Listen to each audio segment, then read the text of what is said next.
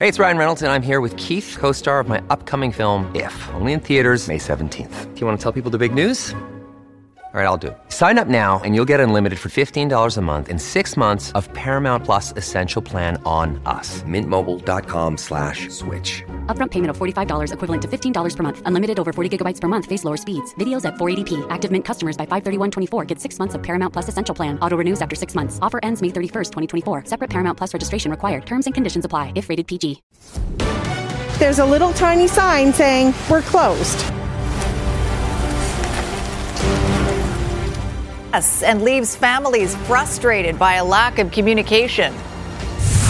There's, you know, no reason that we shouldn't expect a lot of students and a lot of staff to end up infected.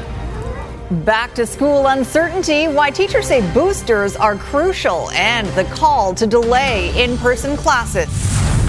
The number one thing for a person is a room and heat. If you don't have a room and heat, why are you paying rent?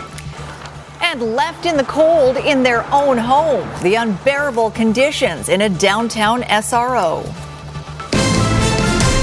You're watching Global BC. This is Global News Hour at 6. Good evening and thanks for joining us. Chris is off tonight. We begin with the COVID 19 situation in BC.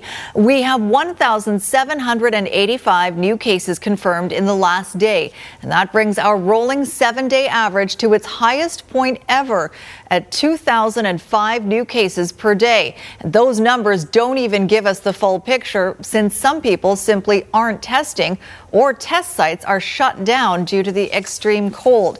Our Kamal Karamali is at one of those centers where people are being turned away. How's the cold weather impacting these clinics, Kamal?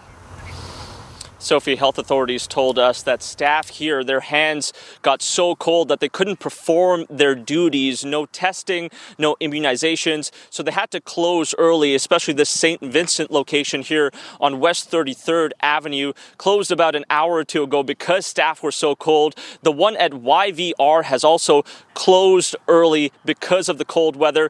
And Fraser Health Authority just tweeted uh, a couple of hours ago that it's closed four locations. Uh, the one in Surrey, Burnaby, Langley, and Coquitlam. A similar story yesterday.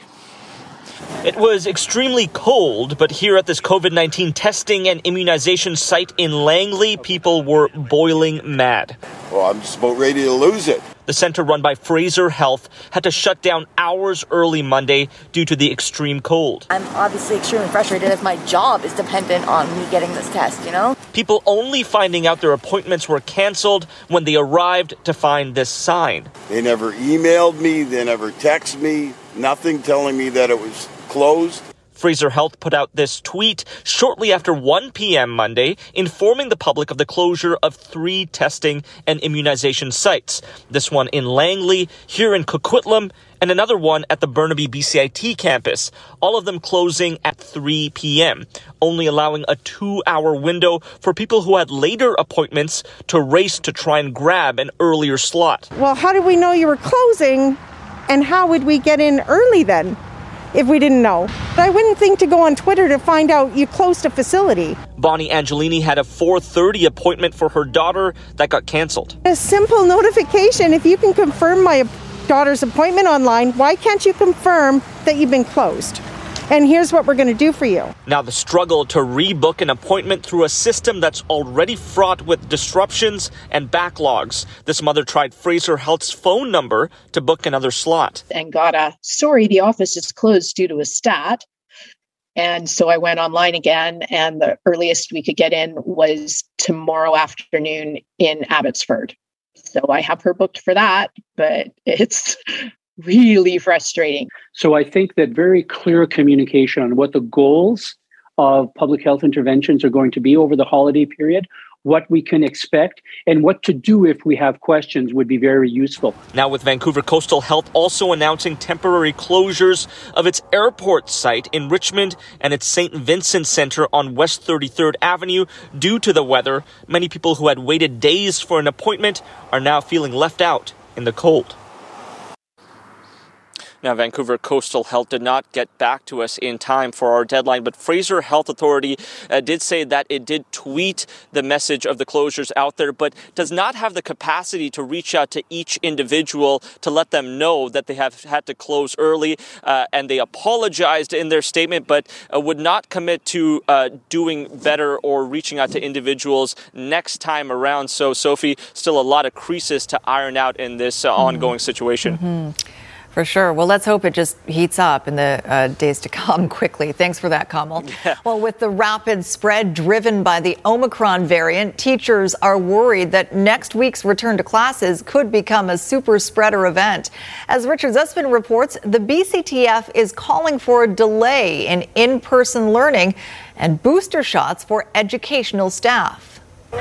They're gathering on sledding hills at malls and homes. And by next week, more than half a million K 12 students in BC will be back together here at schools. Omicron is running rampant through a lot of communities. And so it makes sense that that's going to happen in schools as well. With Omicron leading to record breaking COVID 19 cases, the BC Teachers Federation is calling on the return to in person learning to be delayed to at least January 10th. We do think we need to take the first little bit to do an assessment of where we're at, to take a look at how many uh, teachers are impacted. The BCTF also calling on the province to prioritize teachers for booster shots. Right now, the only people eligible to get a booster six months after a second shot are those 63 and older, although 61 plus can now book, Indigenous people 18 years of age and older, people receiving care and those working in healthcare, as well as those who have received two AstraZeneca shots. The vast majority of, of both EAs and teachers um, you only have the two shots. And so there uh, there should be a prioritization for boosters. Even though teachers were prioritized for shot one, they could be waiting eight months between second and third doses. Highly problematic considering the effectiveness of two vaccines now waning against Omicron just having two doses of the mRNA vaccines um, decreases the, the, their protection against transmissibility to I think it was fourteen point nine percent. The union's biggest worry is a lack of boosters will mean more teachers and school staff get sick and miss work. That could mean that classrooms are closed and potentially entire schools. The concern is we're going to have people with symptoms who don't have their booster shots who are going to have to stay home because they have symptoms. Doctors are also urging parents to do their part vaccinate eligible kids, and upgrade masks. At the very least, make sure they're not wearing the cloth masks that they had last year. The province's COVID 19 school committee has been meeting over the holidays and set to meet again Wednesday with the goal to finalize the safety measures for a return to school. Richard Zussman, Global News, Victoria. And as more British Columbians stay home and self isolate, the increase in sick days is taking a toll on an already labor starved hospitality industry. At the same uh, time, uh, COVID staffing shortages coupled with winter weather are wreaking havoc on holiday travel. Grace Ke reports. With COVID cases on the rise and testing facilities reaching capacity, British Columbians have been asked to assume you have COVID if you have symptoms and to take measures to avoid passing it on. Vancouver Coastal Health tweeted out as a temporary measure to preserve testing capacity for those at higher risk from COVID 19, people do not need to get a test if they are fully vaccinated, have mild symptoms, and are able to self isolate until symptoms improve. And that means more and more people are calling in sick. That's a tough hit on the hospitality industry that's already in the midst of a severe labor shortage. And now anybody exhibiting even the mild cold like symptoms is not coming to work and staying home. They're, they're doing the right thing for their health. But the consequence of that is we don't have enough staff for some restaurants. So we have had to reduce hours, uh, close some sections of a restaurant. So you may look in at the pub and say, isn't that section empty? We, we literally don't have the staff to run it. Uh, or in some cases, we've not even been able to open our doors. So um, we're just asking folks be kind to those who did show up to work. Thousands of travelers are also dealing with canceled flights due to weather and staffing shortages. On Christmas Eve and Christmas Day, there were more than 3,800 flights canceled around the world, according to an online flight tracking site. I got to the airport, got on the plane, everything was fine, and then one of the pilots didn't show up. So we had to deflate. In an effort to minimize disruptions to businesses and daily lives, the CDC shortened the isolation period from 10 days to 5 days for asymptomatic Americans who test positive. The CDC director is saying, We want to make sure there is a mechanism by which we can safely continue to keep society functioning while following the science. This could be just the beginning of businesses struggling with staffing shortages as Omicron cases continue to rise. Grace Ke, Global News. Well, the cold temperatures affected some ferry sailings today. BC Ferries has canceled round trip sailings between Tsawwassen and Duke Point. BC Ferries says departures leaving Tsawwassen this morning on the Queen of New Westminster were canceled because of unsafe conditions due to sub zero temperatures causing pipes to freeze and washrooms to be closed. Several afternoon sailings on that route were also canceled, but they resumed earlier this evening. Two people have been seriously injured in an avalanche near a West Kootenay ski resort. More than 25 members of Nelson Search and Rescue and Whitewater Ski Patrol responded to an SOS signal triggered at around 3:30 Monday afternoon along Evening Ridge just outside the Whitewater Ski Resort. Four people and two dogs were involved, although no one was fully buried. Two people were transported to Trail Hospital by 11 p.m. Due to darkness, a helicopter couldn't be used, so they had to be taken out by toboggans in steep, hazardous terrain in minus 20 degree temperatures.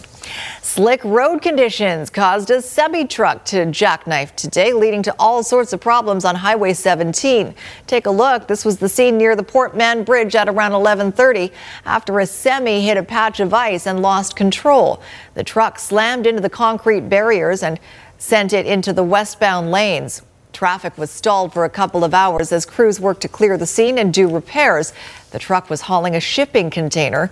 No injuries were reported. And we are not snapping out of this cold snap just yet. Let's bring in senior meteorologist Kristi Gordon. Uh, Kristi, an, our Arctic outflow warning remains in effect for Metro Vancouver. So, how cold are we expecting it to get tonight? And are we going to see a return of snow?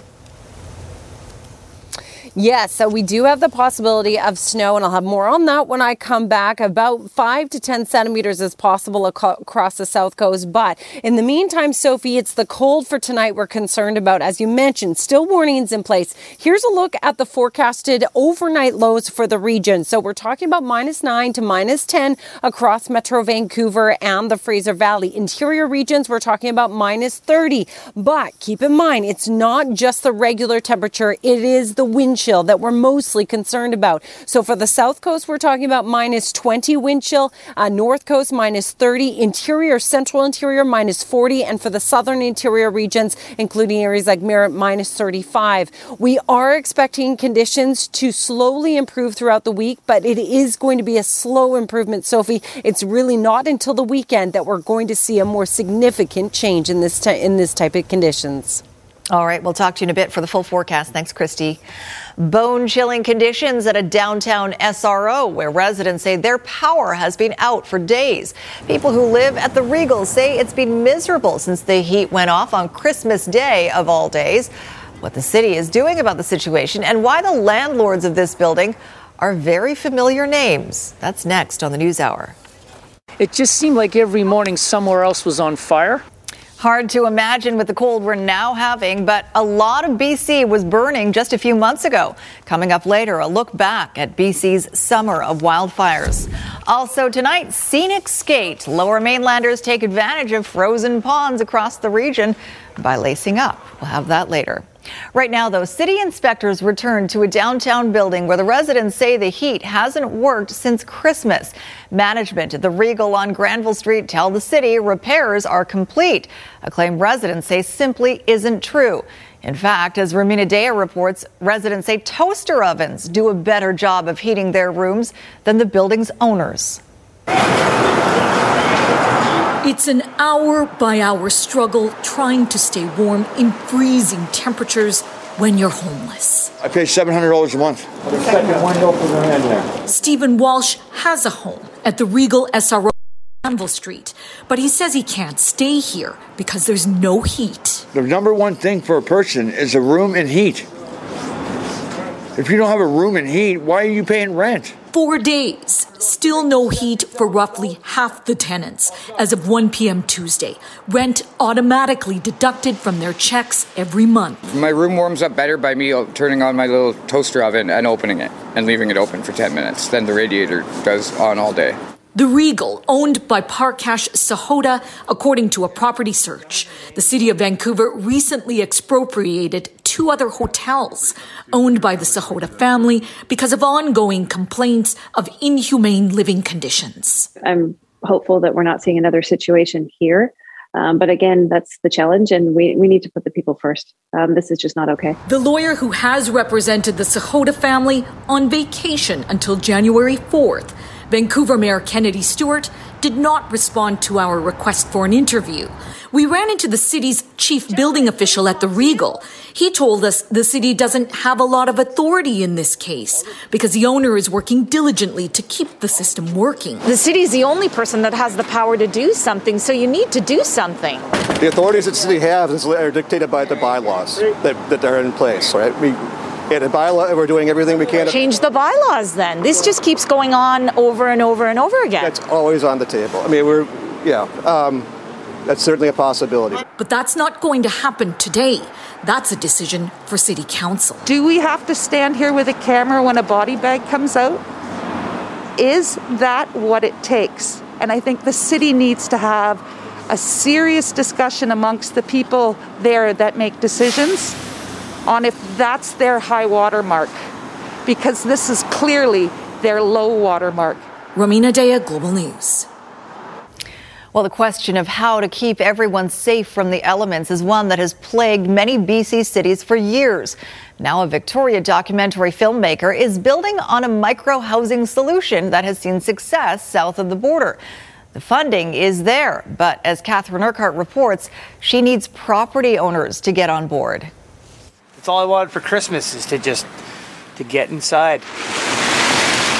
It has been a difficult and very cold Christmas for Alex Bourque.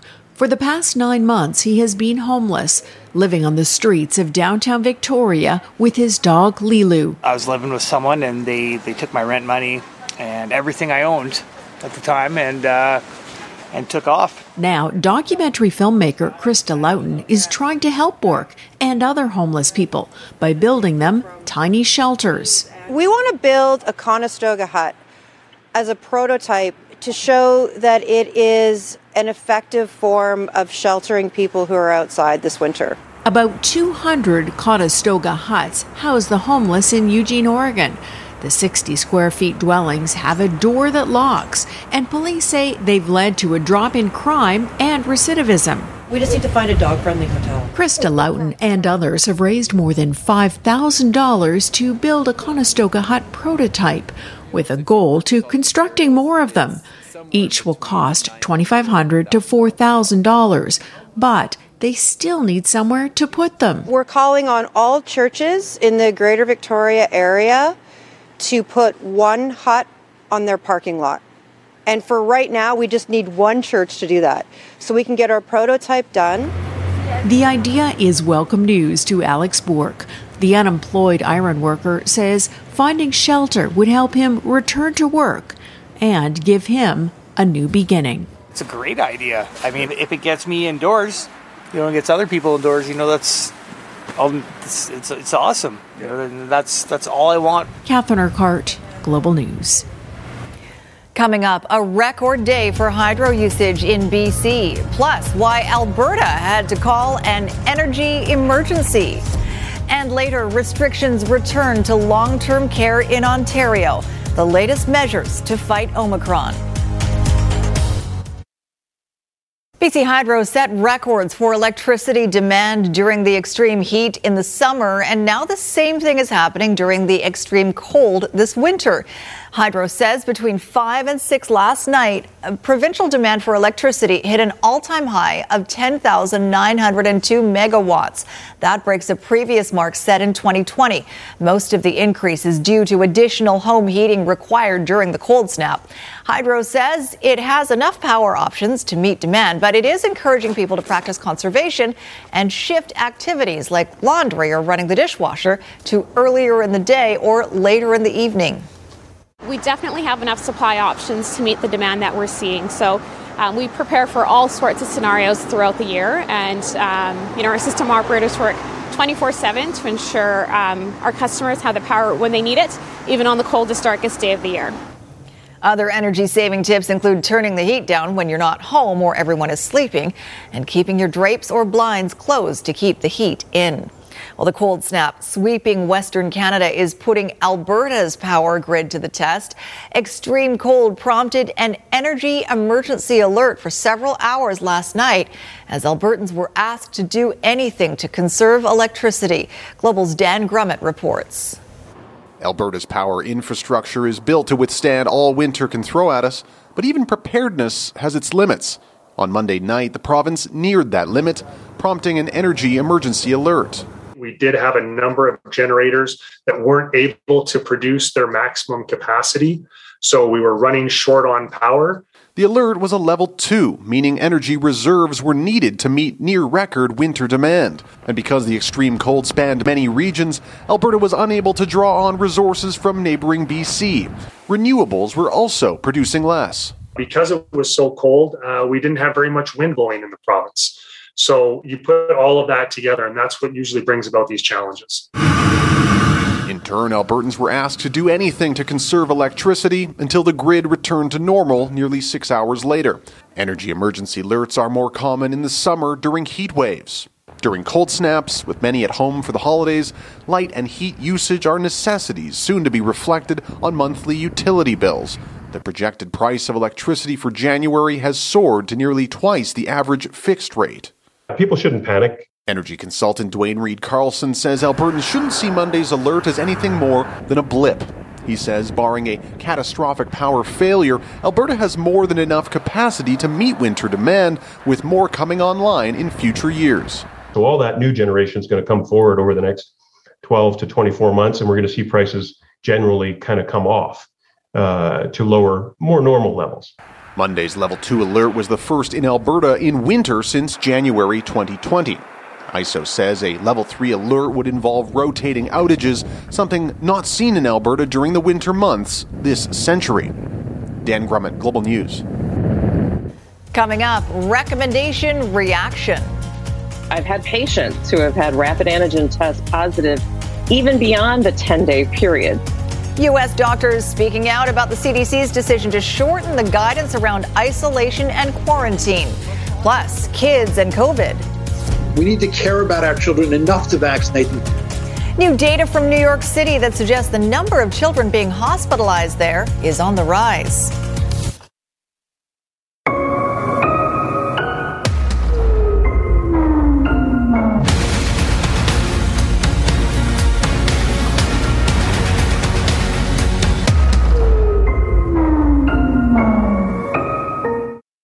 Ontario is imposing tough restrictions on long term care visits as the province confronts the highest COVID 19 caseload in its history.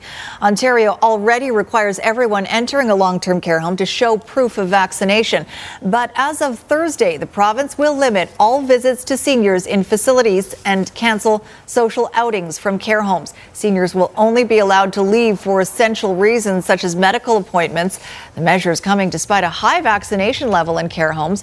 84% of residents have already received a booster dose. Effective December 30th, which is Thursday at 12:01 a.m., all general visits to long-term care homes will be paused unless you're visiting a resident in a palliative situation. As well, social visits from homes will be paused. All residents, regardless of vaccination status, can continue to leave the home for essential reasons like medical appointments. Doctors across the U.S. are reacting to the CDC's new recommendations around time periods for isolation and quarantine. This as data on children and COVID 19 hospitali- hospitalizations emerges. With new daily COVID cases in the U.S. reaching all time highs, staff at many hospitals across the country are at a breaking point. People are tired. It's been a really tough two years. The CDC, seeing worker shortages develop in many key business sectors, has issued new recommendations for people who test positive, letting a patient leave isolation in five days instead of 10 if the person doesn't have any symptoms, requiring them to wear a mask everywhere for five more days. You want to make sure that, particularly among essential workers, that you get people out there much sooner. But some fear the sick will be back out in public too quickly and spread COVID to others. I've had patients who have had rapid antigen test positive even beyond the 10 day period. So it begs the question how will we know what this infectious period really is in order to be safe to return people to work? The Omicron variant surge has renewed concerns about how COVID affects young people. New York City has seen hospitalizations of children rise nearly 400% this month. We need to care about our children enough to vaccinate them, care about them enough to mask them. Health officials say the vast majority of people being treated in the nation's intensive care units are the unvaccinated. In Arkansas, doctors are having a hard time convincing some to get immunized because of politics. People view getting vaccinated as being on one side or the other when it's really a public health issue. A public health issue with no end in sight. Chris Pollone. The UK once again broke its record for the number of new daily cases of COVID 19, and restrictions have been tightened in most parts of the country this week to try to reduce the spread of the Omicron variant. Nightclubs in Scotland, Wales, and Northern Ireland have closed, and other hospitality venues face new restrictions in those nations. But British Prime Minister Boris, Yel- uh, Boris Johnson says there will be no new rules in England before New Year's. He's betting on the protection of booster shots, but some of those on the front lines of healthcare are worried that allowing a free for all on December 31st is a big risk. But the view is very clear. It's still too early to tell about whether we are going to see larger numbers of older people coming in needing that kind of care as Omicron reaches the older population, and in particular, as all of this intergenerational mixing that we've been doing over the last few days um, works through. It's estimated 1.7 million people in the UK had COVID 19 last week. That's one in 40 people. The British government thinks about 90% of new cases are the Omicron variant. In Health Matters tonight, a new study finds people who are immunocompromised have a greater risk of developing a breakthrough COVID 19 infection. The report, published in the Journal of the American Medical Association, looked at more than 600,000 people who received at least one dose of vaccine. It discovered those with immune dysfunction, like those with HIV, rheumatoid arthritis, and MS, had a much higher chance of becoming ill with a breakthrough case. However, the study also found full vaccination was associated with a reduced risk of a breakthrough infection, regardless of the immune status of the patient. Up next, learning to farm and live a better life. I have a drive and a dedication I didn't have two years ago. The Langley facility giving people in recovery a fresh start and new hope. And Canada's newest tennis star just picked up another honor.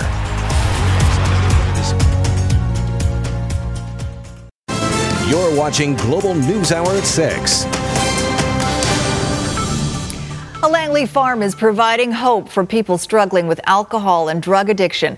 They're working as farmers, helping to raise bison and water buffalo and find a new lease on life in the process. Here's Jay Durant. All right, come on, girls, let's go.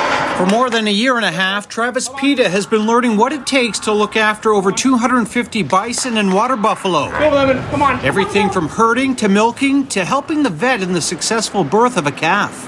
I was nervous. Yeah, yeah. I never done it before. Just, just yeah, no, no idea. My addiction was controlling me. This Langley farm is part of the John Volken Academy that helps its students overcome addiction. Peta struggled with drugs and alcohol before joining the program. It's night and day. Uh, I've become assertive. I've, I've gained so much self esteem. I have a drive and a dedication I didn't have two years ago. The farm is a six day week, year round operation, and there are big plans for expansion. We're hoping that uh, we'll be able to have a restaurant on the farm as well. I'd like to see a small diner, and, uh, and then we'll have a big farm store. So there's a, a, lot of construction to go. There have been three graduates from the farming program so far, with more nearing completion of the two year residency, ready for their chance to start over. I was deemed incapable to work. I was basically homeless. Um, yeah, I was at probably the lowest point in my life. I have my family back, my mom's back in my life. Um, just a, a complete transformation to where, where I was. Equipped with new skills for life and employment, some very specialized, like herding. They don't want to be where you are. So you want to move it, you want to make them move to where you're not. Seems simple enough, but a good reminder that in life some objectives require a little patience and persistence. Jay Durant, Global News. Great story to tell or something unique to BC that people need to know about? Email your ideas to jay at thisisbc at globalnews.ca. Well, many people are taking advantage of this cold snap and partaking in a good old Canadian pastime. Vanier Park in Kitsilano, one of the coolest places to be right now, where the pond froze up quite nicely for a quick game of shinny. Makeshift hockey rinks were a common sight around Metro Vancouver. In Surrey at Serpentine Fen, people were lacing up their skates there as well. They tell us the rinks are a rare silver silver lining during this stretch of frigid temperatures. It was fabulous, hey? We just skated all the way out back here and through the flats and sun shining and it's a perfect day. Yeah, you, you just you mind your own business and people people are respectful. There's a lot of little mini rinks. People even like brought hot chocolate to share. Total community. Five years ago, I think it was uh, cold enough, and we did it back then. And the boys said, "Why can't we do it again?" So we uh, we came down here, and it's it's been great. It's an awesome experience for these guys because they don't get to skate outside very often. Well, there was no Zamboni and the ice wasn't quite smooth. The folks here tell us if the weather permits, they'll be back. Well, sometimes it's just too cold for our best friends. This is Constable Kevin Goodmurphy of West Vancouver Police giving his dog Abby a lift earlier this week. The pair was about 10 minutes into a chilly walk when Abby needed to be carried because the ground was too frozen for her little paws. But that's a very good point. It is very cold for our four legged friends out there. Let's bring in our Kristi Gordon uh, mm-hmm. for a closer look at the weather, uh, staying cold, and the return of snow, Kristi. That's exactly right. So I'm going to break down the snow forecast for you. It's not until tomorrow night. In the meantime, what we're dealing with is the cold. And Sophie, the biggest concern is we're not going to see a significant improvement from this cold until the weekend. And even at that, uh, it's just going to be sort of a gradual, be more sun- so Sunday that we'll be back to near seasonal values. Here's a look at how cold it will get tonight. So we're talking about minus nine, minus 10 for Metro Vancouver and the Fraser Valley. Arctic outflow warning though continues. So we'll see wind chills down to minus minus 20. In the interior, we could see wind chills down to minus 40. So extremely cold. And that's because of this huge upper level ridge that's sitting just off in the Pacific. It's a blocking ridge. And that's why we're continuing to see this Arctic outflow all across Western Canada. You can see that this uh, system, though, breaks down or this pattern breaks down come the weekend. And that's when we'll see a bit of a warm up. In the meantime, snowfall. So tonight, cold and clear. Tomorrow, we'll see increasing cloud. This is tomorrow tomorrow evening. Snowfall pushing into the interior regions and then spreading down into our region through the evening and overnight hours. So the heaviest snow will, will be while we're sleeping overnight, Wednesday into our Thursday morning. Here's a look at how much we could see. So we're talking about five to 10 centimeters of snow for all of the south coast. This is just one example here, uh, but we certainly could see a range in amounts across the region. Northern BC will also see snow, more likely through the um, afternoon hours on Wednesday. And for the southern regions, you'll start to see that as well as the south coast sort of tomorrow evening into Thursday morning. Here's a look at your forecast in terms of daytime highs. We're still talking about minus 20 as the daytime high and through the central interior, minus teens and through the southern interior. And for the south coast tomorrow, minus six for Metro Vancouver. That's similar to what we saw today, but a touch cooler. And we are expecting that snowfall again Wednesday night. We'll see that. Fair amount of sunshine on the way into Friday, but staying cold right through until Saturday with another bout of snow, as you can see here. Sunday is when we start to climb back to near seasonal values. Average high for this time of year is six degrees. So tomorrow we're going to be 12 degrees below seasonal. I wanted to show you this gorgeous shot from the Boundary Bay area. Um, pardon me, it's very rare for the Boundary Bay area to actually freeze. So that's a spectacular shot with the sunset there. And you can see Mount Baker off in the distance. All right, so back to you. All right, thanks, Kristi. Leylah Fernandez has been awarded the Canadian Press Female Athlete of the Year. Fernandez advanced to the U.S. Open final this year. The teenager is now being handed the Bobbie Rosenfeld Award following her stellar performance on one of the world's biggest sports stages. Big fan. Love her. Okay, Hi Squire. Hello, how are you? It's a good choice. Mm-hmm. A lot of people you can choose. Uh, Canadian tennis had a great year in 2021. And hopefully it'll just get better. Yep. Okay, so when Elias Pettersson was struggling underneath Travis Green earlier this year, he didn't get to play as much. He got less ice time. Bruce Boudreau was the opposite. He believes if Pettersson is struggling, let him play out of his slump. We need our, our best players to be our best players on a nightly basis, and, and I classify him as one of the best. Pettersson was really starting to pick it up just before the COVID break, and Boudreau thinks he'll get even better when they come back. And later, Interior Inferno, a look back at the wildfires that ravaged BC.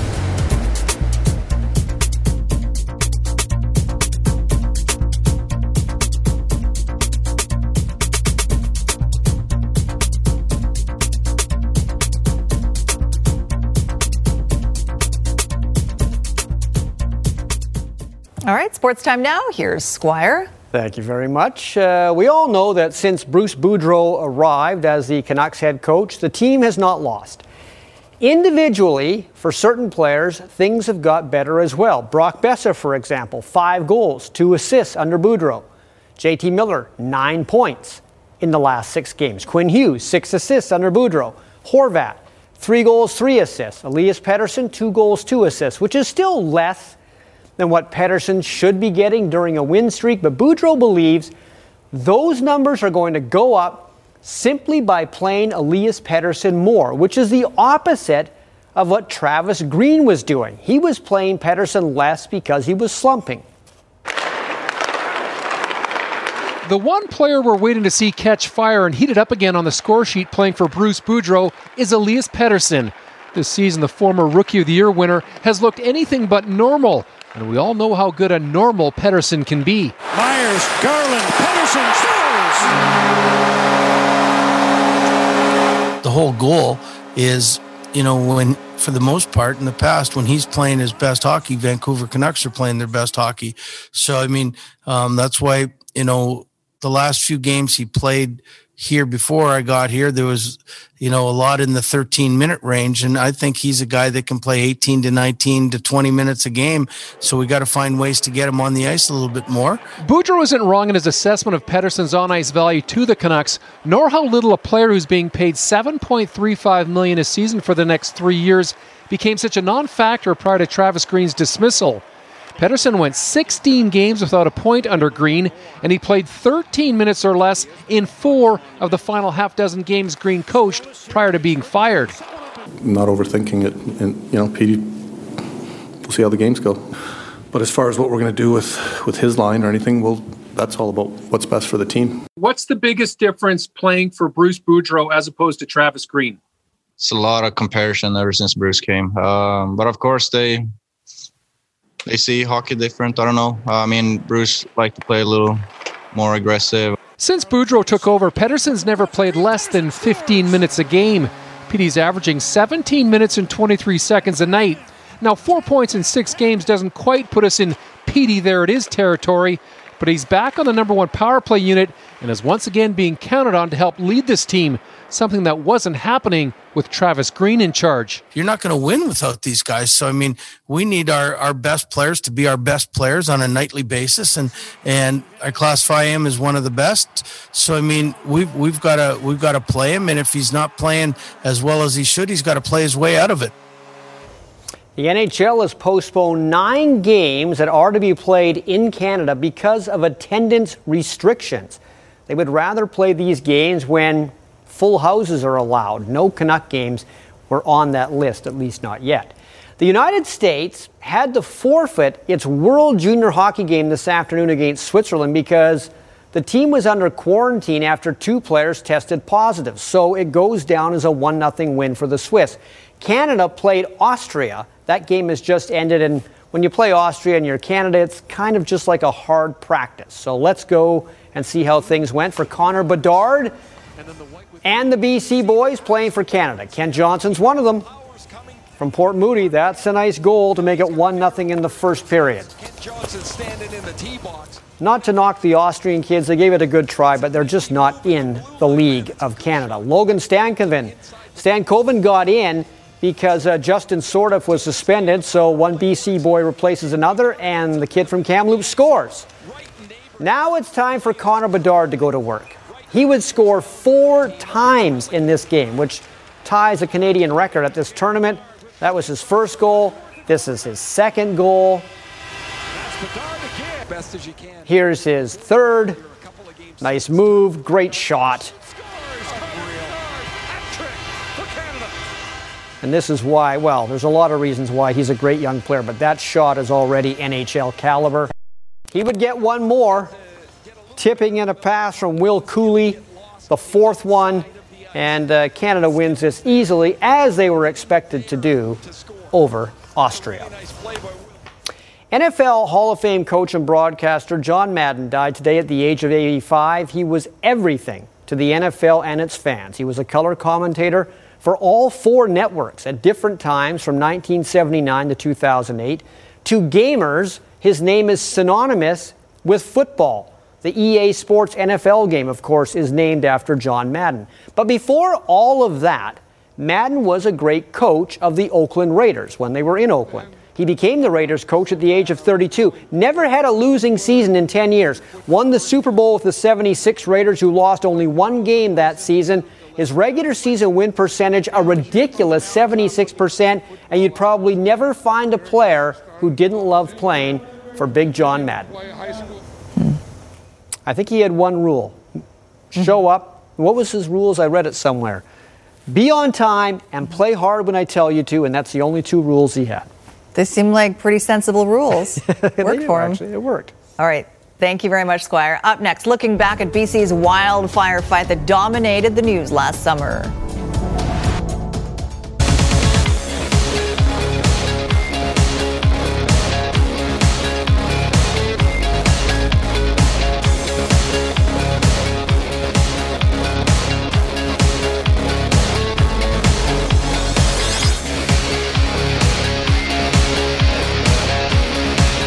Well, last night we had a look back at that devastating wildfire that destroyed the town of Lytton. But it wasn't the only fire that destroyed homes and forced people from their properties. The interior of the province became a bonfire, requiring aid from across North America. Paul Johnson spent much of the summer on the front lines.